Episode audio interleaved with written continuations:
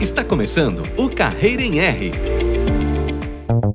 Oiê! Lembram de mim? Eu sou a Erika Scheiner, faço parte do time Resilia e fui convidada no primeiro episódio do Carreira em R. Mas hoje eu tô aqui para compartilhar com vocês uma surpresa incrível. Vamos lá? No dia 9 de novembro, comemoramos o aniversário da Resilia em um evento sensacional, chamado Resilia Conecta. Nesse evento, tivemos mais de 10 horas de conteúdo exclusivo, muita troca, networking e diversão. E tudo isso aconteceu em uma experiência incrível proporcionada pelo metaverso, pela plataforma Gather Town. Como eu disse, foram mais de 10 horas de conteúdo exclusivo. E o que a gente quer é compartilhar com você uma das rodas de conversa que rolou nesse evento. Ou seja, essa é uma gravação de uma palestra. Então, se preparem para ouvir alguns trechos de interações com o público presente naquele momento. É isso. Aproveitem muito esse episódio extra, que vai ser super produtivo. Um beijo e até a próxima! Bem-vindos à trilha número 2. E aqui agora a gente vai falar sobre educação na estratégia ESG, que se relaciona com o ambiental, social e a governança. Gente, a ESG é o presente. E nessa roda a gente vai falar sobre as tendências e ações da ESG focadas em impacto social pela educação. E com isso, como que tudo isso transforma a organização e a cultura no dia a dia das empresas. Mas a gente também vai pensar em estratégias para colocar essas ações em prática já em 2023. E, como já de costume, eu não vou falar desse tema sozinha. E por isso, eu trouxe aqui duas convidadas super especiais e especialistas também em educação para fazerem a composição dessa mesa redonda junto comigo. Então, minha primeira convidada de hoje é a Lê Miliatti. Vem pra cá, Lê. A Lê, ela é gerente de aprendizagem tech na Raia Drogasil e co-founder da Tudo é Acessibilidade. A Lê, bem-vinda. Dá aquelas suas boas-vindas aqui pro pessoal. Conta um pouquinho quem é você. Obrigada, Erika, pelo convite. Tô super feliz de estar aqui. E oi, gente, tudo bem? Para vocês que estão por aí, eu sei que vocês estão tendo, né, uma manhã cheia de conteúdos e espero que a gente também traga pra cá bons insights.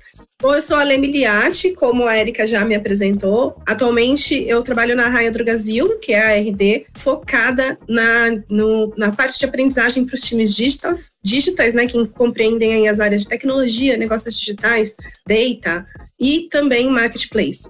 E eu sou co-founder da Tudo Acessibilidade, que é uma consultoria de design inclusivo. A gente também está olhando muito para isso, né? E tem tudo a ver com ESG, tem tudo a ver com olhar para a sociedade, incluir as pessoas da forma que a gente precisa incluí-los em todas as partes de um produto. E a gente trabalha com isso. E hoje eu estou aqui super feliz para contribuir um pouquinho com a minha visão. Então, como área de aprendizagem, eu sempre fui muito parceira das áreas de ESG, sustentabilidade, e vou aqui trazer um pouquinho dessa minha perspectiva. Seja muito bem-vinda mais uma vez, Alê. E mais uma pessoa super especial para compor aqui a nossa troca é a Roberta Piozzi, que é coordenadora tech de educação no iFood e co-founder do Movimento Tech. Roberta, vem para cá se apresentar para a gente, dá uma boa tarde. Oi, pessoal, tudo bem? Oi, Erika, oi, Alê. Boa tarde para todo mundo. Também estou super feliz de estar aqui com vocês. Bom, me apresentando um pouquinho, né? Aqui no iFood eu cuido de um compromisso da nossa área de ESG. A gente tem vários compromissos aqui no iFood, né? Que a gente fez de educação, meio ambiente, inclusão. E nossa área, na verdade, a gente não chama de ESG, a gente chama de EMI, que é educação, meio ambiente e inclusão. E aí, fazendo esse recorte de educação, que tem mais a ver com o nosso painel, né? A gente quer impactar 10 milhões de pessoas desde a educação básica até o futuro do trabalho. E também formar e empregar 25 mil pessoas. Eu cuido desse compromisso de formar e empregar pessoas em tecnologia, então eu espero contribuir aqui com a gente, né? E junto disso, estou ali no Movimento Tech, founder, com um grupo super querido, e a gente está na rua aí com mais de 27 empresas para fazer que o futuro previsível do apagão tecnológico não seja uma realidade. Então, a Lê também está junto nessa história com a gente, a Raia Drogasil, a gente já se conhece, trabalhou junto, então vai ser muito legal estar aqui com vocês hoje. Muito bem-vinda, Roberta, e é isso, eu acho que juntos nós somos sempre mais fortes, não é mesmo? Então é muito gostoso a gente também fazer essas mesas redondas, trocando figurinha, pessoas que se conhecem, pessoas que não se conhecem passam a se conhecer, e muita gente também conhece, mas não conhece o que significa esse tema, né, ESG. Então eu queria começar com uma pergunta muito básica, porque a gente conhece a sigla, mas, Alê, você pode responder pra gente? O que é ESG? Claro, vamos lá. É uma sigla em inglês, mas vamos falar em português, né? Então, ela significa ambiente, ou meio ambiente, sociedade e governança.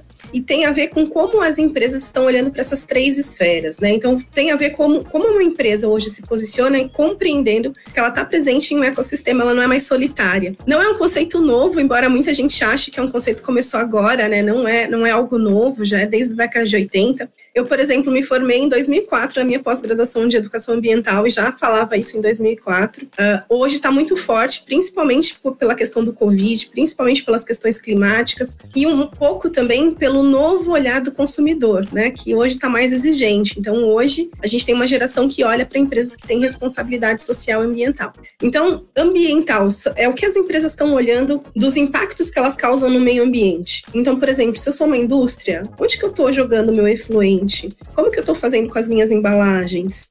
Se eu sou uma empresa de serviço, que tipo de fornecedor eu tenho olhado e que tipo de impacto eu posso fazer dentro do meu próprio escritório, reduzindo o consumo de papel, por exemplo? Já na parte social, tem a ver com compreender que a gente não está falando só da sociedade, esquece as pessoinhas que estão ali dentro, né, da empresa. Então, como que a gente olha para todas as pessoas que fazem parte desse sistema, sejam fornecedores, sejam clientes, seja comunidade, os próprios funcionários, e que a gente crie práticas e políticas para apoiá-los ali nos dilemas dos dias a dias deles, como, por exemplo, na carreira das mulheres, na maternidade, no trabalho escravo. Então, tudo isso tem a ver com o social.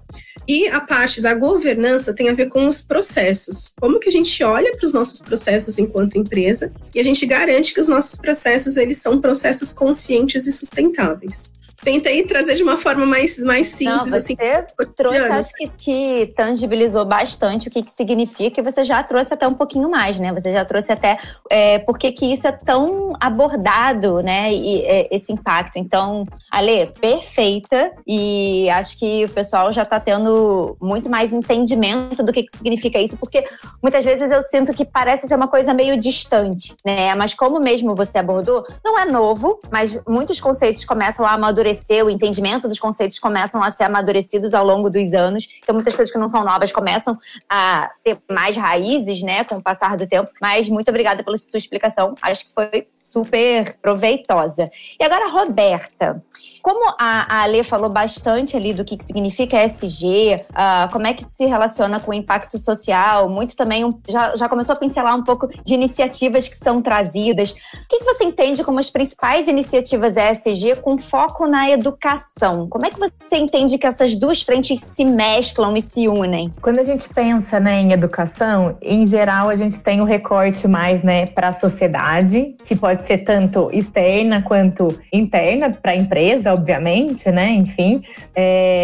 A gente tem aí um processo, né, o iFood está fazendo um olhar bem direcionado para a educação, no sentido de que a gente está olhando desde a educação básica até o futuro do trabalho, né? Então, eu até comecei falando assim, um pouquinho sobre os nossos compromissos, que a gente quer impactar 10 milhões de pessoas. Então, 5 milhões de pessoas, né, dos nossos compromissos, a gente quer impactar na educação básica, porque a gente entende que isso é estruturante. Então, se eu não começar a trabalhar, né, desde ali dos ensinos fundamentais, ensino médio, da escola pública, professores, a gente não vai conseguir avançar isso. Quando a gente fala também de futuro do trabalho, é um compromisso mais voltado para o nosso ecossistema. Então, quando a gente fala ecossistema iFood, a gente está falando de restaurantes e entregadores, mas não só isso, porque a gente também quer impactar 5 milhões de pessoas.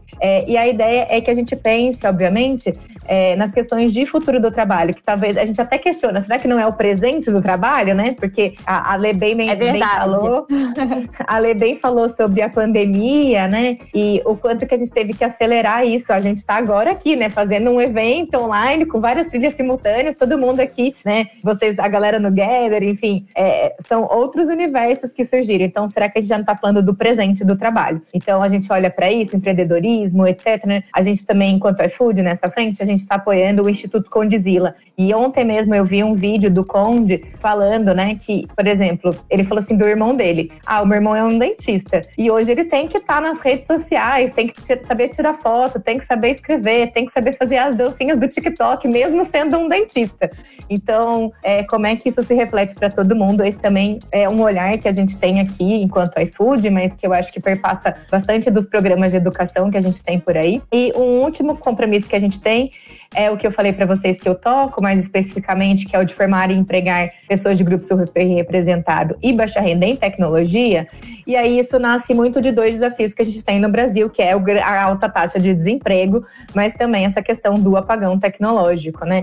A Brascom fez vários estudos e aí a gente tem milhares de profissionais que vão já previstos que vão faltar no mercado. Então a Resilia, né, super parceira nossa em formação, a ARD também, aí no Movimento Tech, que é isso, como que a gente faz, e a gente se entende como iFood, que a gente tem que fazer isso de forma coletiva, a gente não acha que é o iFood que vai solucionar isso, né? Então, como que a gente consegue se somar e somar esforços para ter esse impacto? Eu acho que quando a gente está falando de ESG no geral, tem essa questão de mostrar para todos os stakeholders, né? A Lê também bem falou, né? Então, para a comunidade, para os investidores, para os próprios funcionários, para a sociedade, né? Qual é o compromisso da empresa com isso que está fazendo, né? Para a gente não estar falando do famoso greenwashing, né? Que é tipo, fingir que está fazendo e não está fazendo, né? Então, eu acho que esse é um assim, para quem está compromissado efetivamente com o ESG. Exatamente, Roberta, e me chamou muita atenção quando você falou de, a gente fala muito do futuro, mas na verdade é o presente, né? Então eu fiz muito uma imagem de que na verdade a gente planta no presente para colher no futuro. Então a gente precisa abordar, começar a criar mentalidade, transformar, compartilhar as informações, disseminar os conhecimentos no presente, né? Para justamente depois ir colhendo no futuro e isso ser uma prática construtiva e que se repete de maneira cíclica, não é mesmo?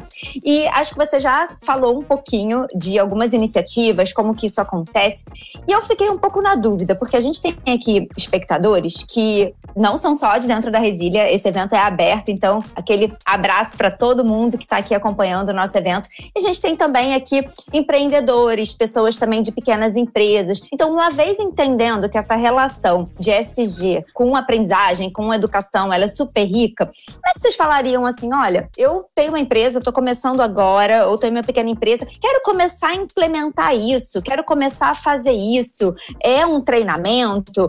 Como é que eu mesclo esse ESG com educação? Por onde que eu começo? Né? Então, vocês querem? As duas, a pergunta vai para as duas, a Lê, se quiser começar respondendo, por onde que começa? O que você falaria? Eu acho que o primeiro é tentar procurar as comunidades que falam sobre isso, né? Encontrar quem... A Rô, ela trouxe um ponto que eu acredito muito. A gente não constrói nada sozinho. Então, não é só ir para um curso. Eu acho que o curso ele vai te abastecer de conteúdo, ele vai te trazer algumas perspectivas, mas precisa procurar pessoas que estão falando sobre isso. Precisa estar em eventos como esse, se conectando com essas pessoas para começar, né? E não precisa ser grande para pensar em ESG. A Tudo, por exemplo, que é uma empresa que eu sou co-founder, somos 3 pessoas. O que é o Pacto Global? É um pacto onde a gente tem uma série de diretrizes que a gente se coloca como empresa que vai seguir. Então, que não vai contratar força de trabalho escravo, que vai pensar em diversidade para as promoções. Então, são coisas simples que a gente pode começar a fazer. É uma assinatura, né? Uma intenção. Então, acho que o primeiro passo é entender as primeiras ações que a gente tem aí já prontas para a gente se associar. E buscar ações que justamente estejam adequadas ali ao passo que a empresa consegue dar, né? Então, isso, acho que muito disso que a gente falou, né? De plantar agora para colher depois, alguma coisa de quais são as ações que hoje a gente já consegue aplicar e outras quais são as ações que a gente gostaria e qual que é o plano de ação relacionado com isso. Como é que você vê, que não... Roberta? Perdão, te cortei, Alê? Eu só ia complementar uma coisa, tá, né? Que não necessariamente é criar uma área. Às vezes as pessoas pensam isso, né? Ah, eu tenho uma empresa pequena, eu não tenho uma área que cuida disso. Você não precisa ter uma área que cuida disso. Hoje, eu ouço muito, eu trabalho muito como parceira de áreas de ESG, que em algumas empresas chamam sustentabilidade, no caso do iFood era EMI, então cada empresa dá um nome diferente para isso, mas você não precisa ter uma pessoa ali específica trabalhando com isso. Você pode ser essa pessoa, você não precisa esperar ter um departamento, um especialista, você pode ser um especialista. Legal. O que eu ia falar, assim, pensando no que vocês já disseram, é que talvez você possa escolher, né? Porque o ESG tem 3 verticais, né? Ambiental, sociedade, governança. Então, de repente, escolher uma das iniciativas, porque para começar precisa dar o primeiro passo, né? E aí tá comprometido com isso, porque até comentei lá do greenwashing. Então, tipo, não adianta fazer para dizer que tá fazendo, né? Acho que é importante fazer de verdade. Então, faz um planinho, assim, a gente vai começar, sei lá, pela governança e depois a gente vai avançar para a sociedade, e dentro de sociedade a gente quer fazer pauta de educação ou, enfim, outras pautas, né? Pode ser várias coisas, não necessariamente é só educação, ou então a gente vai atuar em meio ambiente, né? Então, fazer escolhas eu acho que é bem importante para startar esse processo. Além disso, acho que tem que ter, assim, um comprometimento especial da alta liderança, porque se a gente não tiver a liderança e a alta liderança comprometida, por mais que todo mundo queira fazer, vai ser difícil de se emplacar efetivamente, assim. E acho que as dicas da Lê são super valiosas também, de se juntar, né, com grupos que já fazem, entender quem tá fazendo. Tem muita gente fazendo coisa muito legal, né? Então, a gente não precisa inventar rodas, né? A gente pode se somar aí e juntar rodas, né? Então, acho que esses seriam meus pontinhos, assim. Achei perfeito, Roberta, porque muitas vezes a gente olha e fala, nossa, é muita coisa para fazer. São as 3 siglas que eu preciso, né? São as 3 letras que eu preciso atingir. E é perfeito esse olhar de calma. Começa por um, depois vai por outro. E eu acho que outro ponto muito importante que você trouxe é da liderança estar envolvida, né? Então, assim, não só a liderança, como todo mundo da empresa em todas as camadas e, às vezes, nos atos pequenos e cotidianos, porque isso está muito relacionado à cultura organizacional. Eu lembrei aqui, a nossa área de EMI, ela começou com uma pessoa no iFood trocando os copos de plástico por copos de papel. Então, hoje você chega lá no escritório do iFood, né? Não tem copo. Então, ou você leva o seu copo, ou dependendo do andar que você tiver, não tem copo. Você vai ter que andar para achar copos em lugares específicos, porque a ideia começou com isso, assim, tipo, vamos eliminar copos de plástico, né? E era uma pessoa só. Hoje a gente já tem mais de 30 pessoas na área, quase 60 projetos rodando, e isso em 3 anos no máximo, assim, sabe? Então... E o exemplo arrasta, né, Roberta? Começar eu acho pequeno. Que tem isso também. Às vezes a gente faz um mega treinamento, o que significa isso? Mas os pequenos exemplos não estão refletindo aquilo que está sendo abordado. Então, também o exemplo, uma pessoa que comece, como você falou, me lembrou até uma história pessoal, que eu fiz isso numa festa do meu filho essa última semana. A gente fez uma festinha no Play, falei, que tal a gente, cada um levar um copo, né, pra criança? Porque aí já usa. Então, eu acho que está muito relacionado isso também com os exemplos, de como que isso vai arrastando e vai formando também esse entendimento do todo. E olhando agora um pouco para esse impacto social e como é que também essas iniciativas impactam não só fora da empresa, mas dentro também, como que os colaboradores se relacionam com isso, a gente que está falando de cultura. Como que por meio da aprendizagem, com foco na ESG, a gente consegue equilibrar isso, né? Consegue estar alinhado a programas também de impacto social que possam existir. Roberta, você quer trazer um pouco do teu ponto de vista com relação a esse tema? Perfeito. O iFood tem uma cultura muito forte, né? E a gente tem valores muito específicos. Aqui a gente olha, né? A gente tem o valor que é empreendedorismo, a gente tem resultados, inovação e o all together, que é fazer junto, né? Já falei várias vezes da gente fazer junto e esse é um dos valores da cultura do iFood mesmo. E além disso, a gente tem uma máxima, 2 máximas que eu gosto muito aqui dentro do iFood, que é adultos responsáveis e uma outra que a galera chama de brutal facts, que é falar e falar mesmo quando tem que falar. Então, acho que alinhando todos esses conceitos, a gente consegue trazer, né, as nossas práticas dos projetos que a gente desenvolve aqui. Então, a gente conquistou muitos espaços, inclusive no próprio iFood. Quando vocês olham o app, a gente tem um campo de doações. Esse campo de doações é da área de EMI, assim. Então, assim, a gente tem que brigar com o pessoal de produto, né, pra brigar no bom sentido, né, pra poder colocar isso. Quando vocês veem lá Restaurantes Amigos da Natureza, também é um processo que veio aqui da área. Então, o ESG, ele tem que ultrapassar a caixinha, né, da área de responsabilidade social, ele tem que permear todas as áreas da empresa, assim, jurídico, administrativo, né, pessoas, produto, tecnologia, enfim. Uma outra coisa que a gente tem também no app é quando vocês escutam lá, não quero talheres de plástico. Acho que eu posso estar errado aqui no meu dado, tá, gente? Mas se eu não me engano, já foram economizados mais de 17 milhões de talheres plásticos por conta desse falar que eu não quero talher de plástico. Então, isso super reflete. E aí a gente falou lá do copo de papel e de plástico lá do começo, né? Então, isso, olha o quanto que a gente foi evoluindo nos produtos, né? E eu acho que isso tá totalmente ligado à cultura da empresa e de lideranças que olham para isso. Quando a gente olha para os mapas estratégicos do iFood, né? A cada ciclo, quando vem do planejamento estratégico, alimentar o futuro do mundo, que é inclusive aqui o meu painelzinho, aqui, ó, é uma parede no iFood, isso? Adorei. Esse é o nosso propósito, alimentando o futuro, né? Então, isso tá no mapa estratégico do iFood, que isso cai para toda a empresa, né? Então, acho que tem que estar conectado. Não tem como a cultura não estar conectada com essa vontade de fazer e praticar o ESG, assim, na prática. E tem um ponto que você mencionou, Roberta, que é muito legal,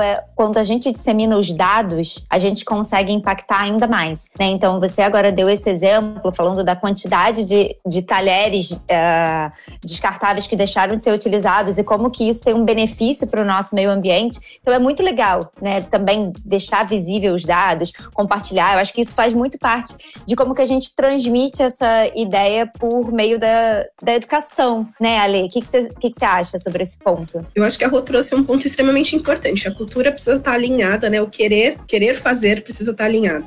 Eu sempre falo, né, que cultura é o nosso jeito de ser e de fazer. Então, se tá alinhado que a gente quer ser uma empresa responsável, porque no final das contas, né, as três letrinhas, elas significam ser uma empresa responsável. Em vários segmentos, né, em vários lados, mas uma empresa que olha para isso. A gente consegue trazer essas práticas com mais consistência.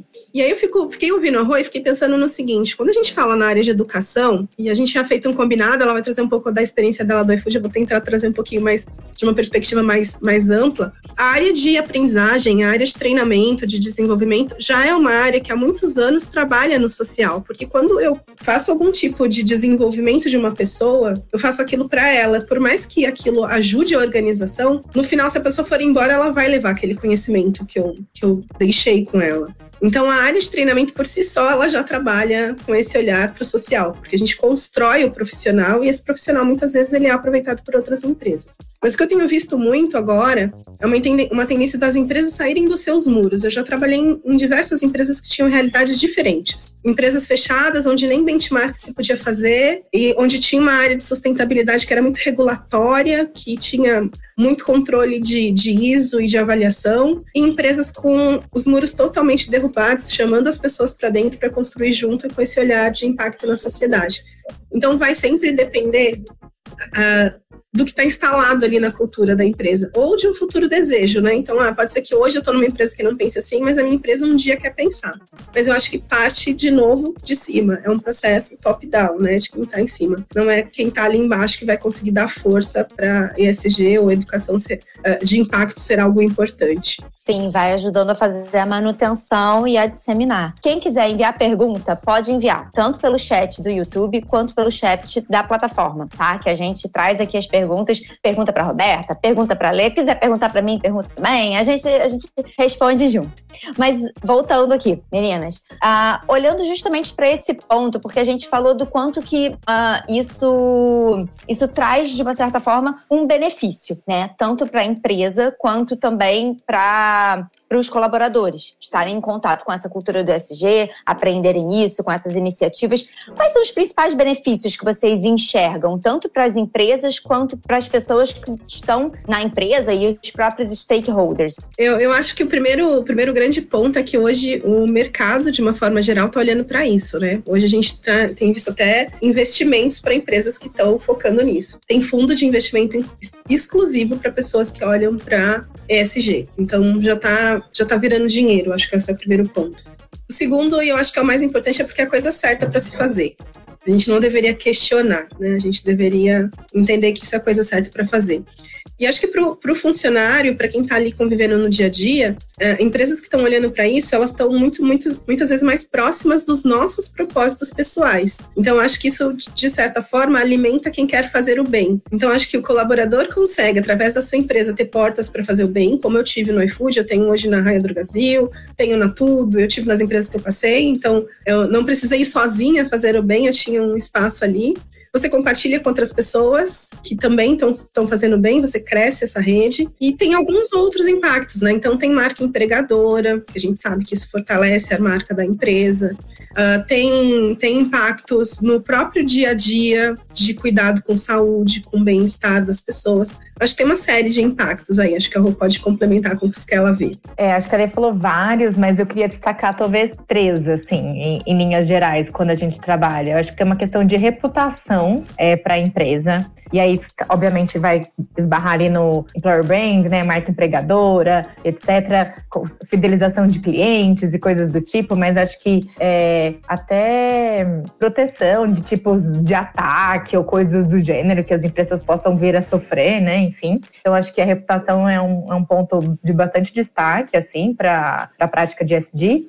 Acho que tem uma questão que tem a ver com os colaboradores, que a gente pode pensar numa linha de melhoria de performance, né, porque se eu estou numa empresa que faz esse tipo de ação e isso se conecta comigo, isso faz com que eu queira, né, me dedicar, trabalhar e estar feliz ali nesse lugar, porque eu vejo que o meu trabalho no dia a dia reflete positivamente em outros aspectos. Então, também acho que olhar para essa questão de melhoria de performance, acho que tem uma conexão. E acho que outro ponto é que a gente passa a estar próximo também de agentes públicos, né? E a gente pode até influir em algumas situações nesse sentido. Então, hoje a gente recebeu a notícia que o Todos da Educação vai estar ali na transição do governo. Todos pela Educação, ele é uma organização que recebe doações do iFood. Então, tem uma proximidade. Então, isso é muito legal da gente saber que de uma forma do ecossistema a gente colabora coletivamente, assim, sabe? Então, acho que é bem legal nesse sentido.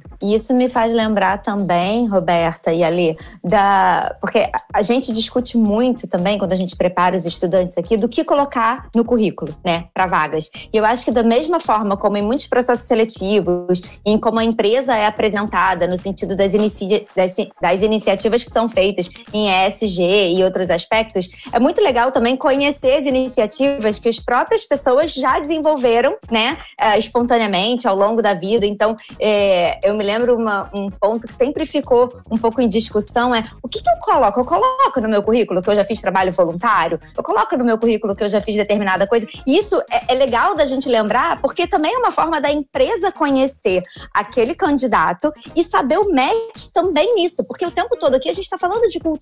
Então, ter pessoas dentro das empresas que também estão entrando na empresa, que já estão ali inclinadas a valorizar esse tipo de iniciativa, é muito legal, vocês não acham? Total, Erika. Eu atendo algumas pessoas que estão em início de carreira, eu já fiz mentoria com algumas pessoas aqui da Resilia, inclusive, e é isso, às vezes eu falo, poxa, eu não tenho uma experiência para colocar no meu currículo. Só o fato de você participar de um trabalho voluntário, participar de alguma atividade dentro da faculdade, isso já é uma experiência, né? Não é só algo numa carteira assinada. Então, acho que faz muito sentido trazer isso para o currículo e faz mais sentido ainda começar a buscar, né, dentro do... O que me chama atenção? É ambiental? Tem tanta gente agora falando sobre mudança climática, tem tantas ONGs que estão trabalhando com isso, vai procurar o que tem de trabalho voluntário lá. Não, a minha parte é mais governança, eu quero ver para liderança, eu quero ver sobre política. Vai procurar quem está fazendo esse movimento e vai se juntar a ele, porque isso também é experiência e conta no currículo, né? Com certeza. E às vezes essa pessoa não vai atuar diretamente ali criando dentro da área de ESG, mas está fazendo um pouco da parte, está compartilhando um contato, está disseminando aquilo de uma maneira transversal.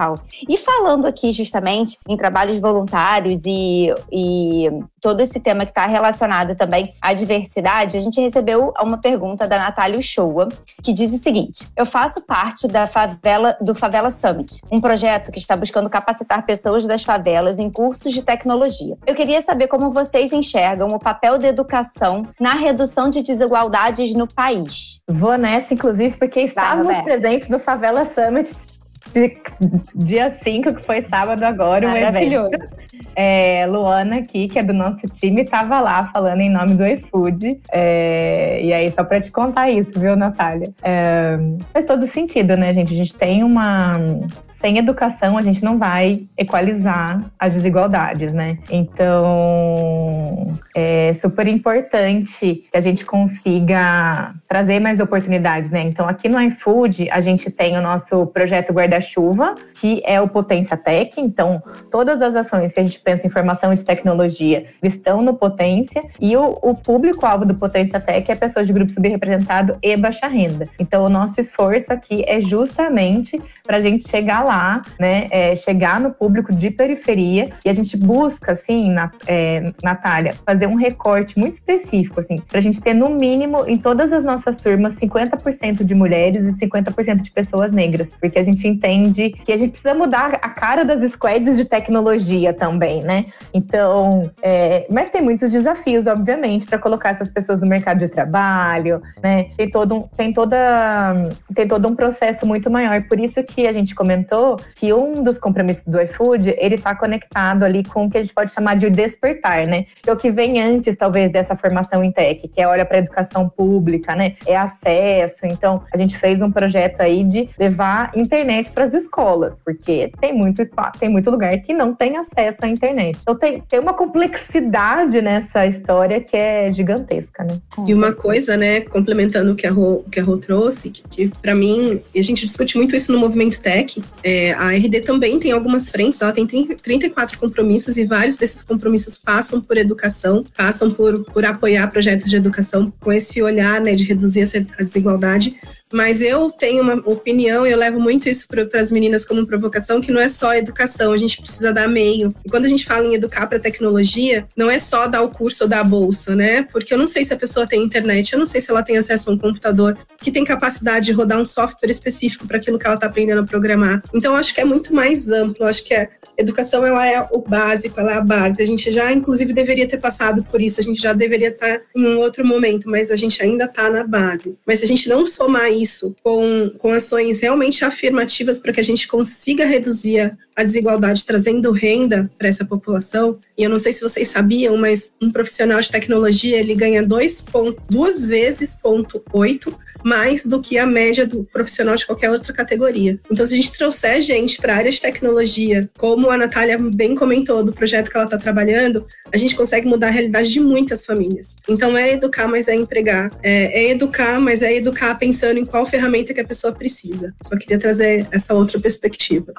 E essa é a beleza, né, dessa parceria, dessas grandes parcerias aí que a Resilia faz também com a iFood, que faz com a RD, porque a gente está com foco em transformar a vida. Então, que para além de compartilhar aquele conhecimento, dar os meios para que esse conhecimento consiga ser exercitado e absorvido. E tem uma coisa que eu adoro dentro da nossa metodologia, que é o aprender a aprender, que torna justamente o estudante como principal agente dessa busca pelo conhecimento, e a gente prepara ali o aluno com todos esses cinto de ferramentas para ele seguir a própria jornada.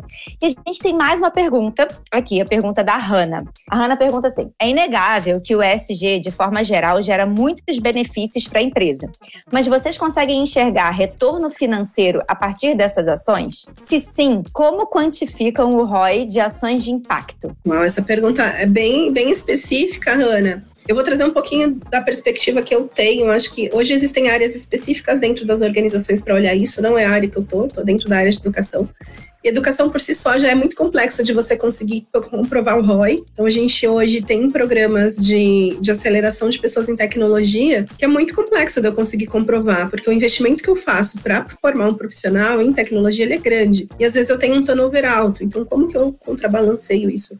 Mas eu acho que hoje, acho que só o fato de existirem fundos específicos de investimento com juros mais baixos para as empresas que investem e que têm essa preocupação em ESG, já demonstra que tem resultado financeiro, né? O fato de hoje a gente ter consumidores que só compram de empresas que são selo verde já mostra impacto financeiro. Mas eu não sei, não sei se a Rô tem essa informação, mas eu não consigo saber como que a gente quantifica. Aqui no iFood, a gente ainda não sei dizer, assim, tipo, se a gente teve, né, enfim, retorno financeiro sobre o investimento realizado. Mas o que eu consigo dizer para vocês é que a gente já fez um cálculo de quanto que a gente investiu nas nossas ações, especificamente de educação, desse compromisso de formar e empregar, e o racional que a gente teve. Então, a gente investiu alguns milhões, né, para o projeto de formar e empregar, e a gente já teve mais de 900 pessoas empregadas. Então, quando a gente faz essa média dos 3 primeiros meses na média salarial, né, que é mais ou menos de R$3.000 por pessoa, a gente já tem quase o dobro do investimento que a gente fez só nos 3 primeiros meses dessas 900 pessoas empregadas. E a gente entende que isso é só o começo. Então, se a gente for pensar nesse racional, o ROI é bem grandão, assim, né, porque a gente está falando só dos 3 primeiros meses de mão de obra, né, de trabalho dessa pessoa. E a gente já teve praticamente o dobro do retorno investido. E fora isso, quando a gente pensa na quantidade de pessoas por família, né, segundo o IBGE, a família brasileira tem em média 3,4 pessoas. Então a gente pregando uma pessoa, a gente está já impactando aí pelo menos 3,4. Então você tem mais de pessoas que são impactadas e os depoimentos são muito nesse sentido, né? Tipo, olha, vocês mudaram a minha vida. A gente tem dados de aumento de renda de 300% familiar. Familiar, não é da pessoa, é da família da pessoa. Então, é muito significativo, assim.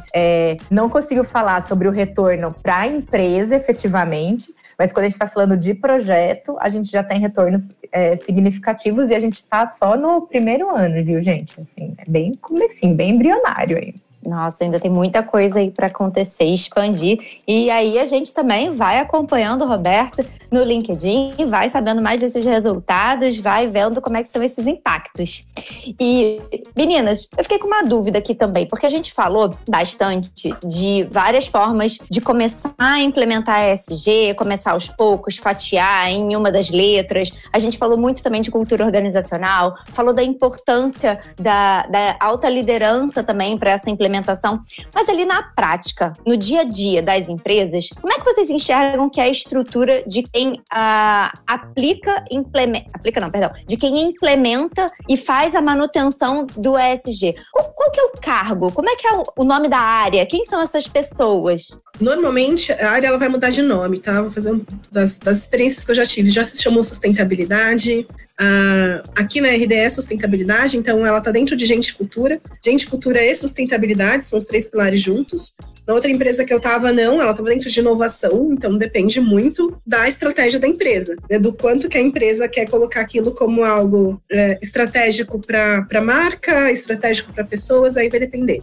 E o cargo também depende muito. Pode ser um head de sustentabilidade, pode ser um gerente de investimento social, vai depender de qual sigla a empresa vai usar mais. Então, esses são os cargos que eu já vi e já passei pela minha carreira.